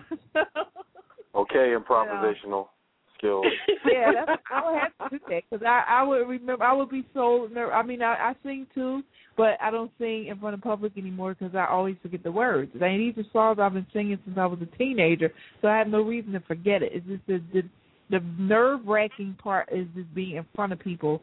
So I admire actors, to, especially when they're in the film or if they're on a stage um for a play um that they can remember all that stuff do it in front of the camera or in front of an audience you know i admire people who can just do that with at the drop of a hat i mean i really do Oh yeah, Ravinda, I'm sorry to interrupt, but um, if you go on on Facebook, you can see the uh, trailer to the Healing House. If you go on um, my page, hey, you uh, Jazz, uh, Yasmin, and um, she said you got it on your on your Facebook pages. Sure Well, do. Act- well, okay. you guys have both done good, and no, I don't. I am a Well, bum. If you're if you're friends with uh, Ravinda, you can go on my page, Cal Coffin, and uh, you can see the trailer. And Ravinda, I hope you look at the trailer. Trailer. She will. um i i have it and i didn't get an opportunity Uh-huh. to look at it but i plan on looking at it because i i was trying to get a link for it to see if it was like on youtube or something so i could pass it to everybody that's in my contact list so that they can actually see I'll, it I'll see if I can get it to you tonight, and you can you'll be able to do Actually, that. Resenda, it, it is Okay. actually on YouTube. Um, Okay, if good. you if you go on YouTube and it's under the Healing House trailer, you'll be Mhm. able to pull it up and watch it. It's the Healing House movie trailer, and you'll be able to watch it on YouTube. So T H E Okay, Healing good. House trailer. okay The Healing House movie trailer. movie trailer. Okay, it would probably come up under that. Yeah, I'm going to um, forward that to. I always do that. Forward it all over the place, and um, she she probably want to look at like a lot of the video hosting um websites and post it there too, so you can get the word out to other people. Because you might be able to get somebody else that want to do the screening there too. Okay. Sounds like We thank you so much for your help, Resenda. We, we thank you for helping us get the word out for um, our movie. Um, I and I know that Teresa and Kyle, Kyle are very proud of this film, and Yeah. we really that we really hope that people come out um, so we can get this dialogue started and begin to heal our community. And we are so Absolutely proud not. of the and her insight. She's an incredible, an incredible woman. See, I can't even begin to talk about Dee and how amazing she is. We need we don't another have program. enough yes. Absolutely. Hey, I mean, Ravinda, when will we be able to um, listen to this on the um on your on your site? Mm, after the probably within a half hour after the show's over. They Okay, take a little bit from of what I time to get understand, um, I just got a note passed to me saying that you only hear music while we're on right now. you only hear music. They must not be on the right place then. Because All right, I'm not well, even playing. That's a good. That's a, that's a good. That's a good answer then. Yeah, the wrong place. That's a good answer. Unless they went to the page at you know and they just started from the beginning. I don't know because it, it does record. So you know we did Mhm. play the music in the beginning, but they're about to hear some music now because we have to end the show. So Oh, don't, don't get confused. Don't get confused. Um, but I just wanted to say thank you all, and I do look forward to being able to work with you on getting the story out and to get you know the project out and then to get the word out to make some changes in how we deal with each other. And hopefully we can get that up here in Philly because we have a large community of people who are dealing with domestic abuse on a regular yes, basis. now So- financial times is hard. That, that makes it even worse. Yes. Right. You know, with this recession, levels are very high. I right mean, now. it did, we can't blame it on the recession, but we can blame the recession on enhancing a lot of the stuff that's happening, you know, and causing a lot of stress. Because this is an ongoing. It seems like it's not over, you know. And now, I don't even, you know, I don't even see how we can come away from it. We just have to, to choose a different direction on how we live our lives, you know. Of course, you Absolutely. know, you don't want to take everything for granted, but um it's just that we just have to. I, for one, I don't want to give the banks anything else, so that's where I stand. They ain't getting nothing else. Nothing. They got everything they could get. They ain't getting nothing else. I'll So buy have my house enough. in cash. I refuse because it's like turning into the age old history when they closed the bank and took everybody's money. So now they're going to do the same thing. I, not my money. So as far as that's concerned, you know, and then the, we, our president's doing a wonderful job, and of course he, you know, he had all this thrown in his lap, and I, I want to commend him for, you know, Absolutely. being able to be there for us and help us. through this. And I hope that at some point in time we can actually send some type of petition out to the government in regards to the laws for um domestic violence. You know, um Absolutely. when it comes to Absolutely. restraining orders and and other things like that because even though they took a step to put those out there, they're still not working because some people are still getting killed. You know, stalkers are still out here stalking celebrities and other people and you know, things like that. So we need to do something about the laws and the punishments and things like that. So but thank you all for being on the show um, and giving Thank me you. such a God great bless. forum to put Yeah. out there for my listeners. Thank I know you my so listeners are happy to to hear this. So I'm going to go ahead and put my theme music on because this woman got abused. Well, the story says in this movie Kill Bill, the woman was abused by her partners. But I have she that movie. What? Do you? I love this part. Mhm. And then thanks to RZA for putting this um, theme song together. RZA from the Wu Tang Clan, and um, not to say that you should just snap out with a sword and go kill everybody. Um, just to say that you know, fight back, That's Take right. care of yourself, Take your yourself. power back. right? And and don't let anybody put you down like that because you're a human too. You deserve happiness and respect just like anybody else. So thank everybody. Have a wonderful evening, and we are out for the evening. Thank you. Bye.